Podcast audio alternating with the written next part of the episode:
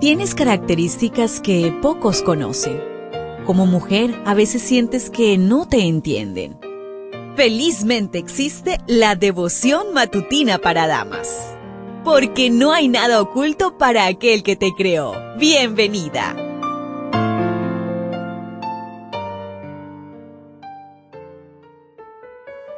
Hola, hola, ¿qué tal? ¿Cómo estás, querida amiga, querido amigo? Cuéntame allí en el canal ¿Qué tal pasaste la noche? Espero que hayas podido descansar.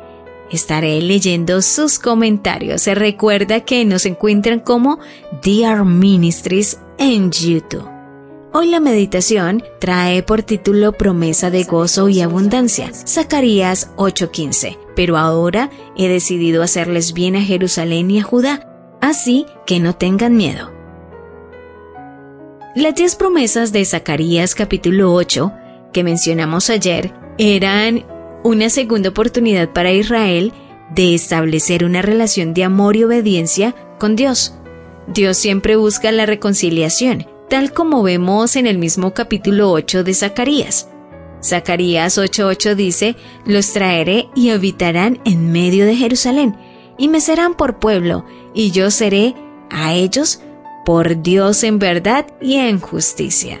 El versículo 11 dice, pero ahora no me portaré como antes con el resto de este pueblo. Parecen palabras de un enamorado que busca regresar con su amada. De allí que el capítulo inicia diciendo que Dios nos cela, no con un celo egoísta como el celo humano, sino con cuidado tierno, compasivo y deseo de una relación fiel. ¿Cómo pudieron jugar con los sentimientos de Dios? No se dieron cuenta de que no merecían la promesa de un segundo pacto, una segunda oportunidad. Las diez promesas de la restauración de Jerusalén podían resumirse en protección, presencia divina, paz y gozo, poder para hacer lo que parecía imposible, renovación del pacto, fortaleza, verdad y paz, alabanza y gozo en lugar de dolor, religión atractiva, provisión. Cada promesa incluye una responsabilidad. Si pedimos protección, aceptémosla. Si pedimos su presencia, disfrutémosla. Si pedimos paz y gozo, manifestémoslos. Si esperamos poder para completar lo imposible, empecemos completando lo que es posible. Si pedimos a Dios que renueve su pacto con nosotros, seamos fieles en nuestra parte. Si pedimos fortaleza, ejercitémosla. Si pedimos verdad, experimentémosla. Si solicitamos alabanza en lugar del dolor, cantemos cuando estemos adoloridas. Si pedimos tener una religión atractiva, salgamos de nuestro círculo de comodidad para demostrarlo. Si pedimos que Dios complete su obra en nosotras, permitámosle hacerlo.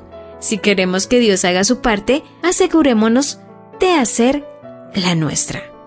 En el libro Profetas y Reyes, en las páginas 521, 522 y 526, dice lo siguiente. Parecería que todo corazón debiera responder a una invitación tal. El Dios del cielo ruega a sus hijos errantes que vuelvan a Él, a fin de poder cooperar de nuevo con Él para llevar adelante su obra en la tierra. El Señor extiende su mano para tomar la de Israel, a fin de ayudarle a regresar a la senda estrecha de la abnegación y a compartir con Él la herencia como hijos de Dios. ¿Escucharán la súplica? ¿Discernirán su única esperanza? Lo que Dios quiso hacer a favor del mundo por Israel, la nación escogida, lo realizará finalmente mediante su iglesia que está en la tierra hoy. Experimenta el exuberante amor de Dios. ¿Lo ves? ¿Te das cuenta? Tu creador tiene el manual perfecto de tu estructura femenina. La devoción matutina para damas vuelve mañana. Gracias a Canaan Seventh day Adventist Church and DR Ministries.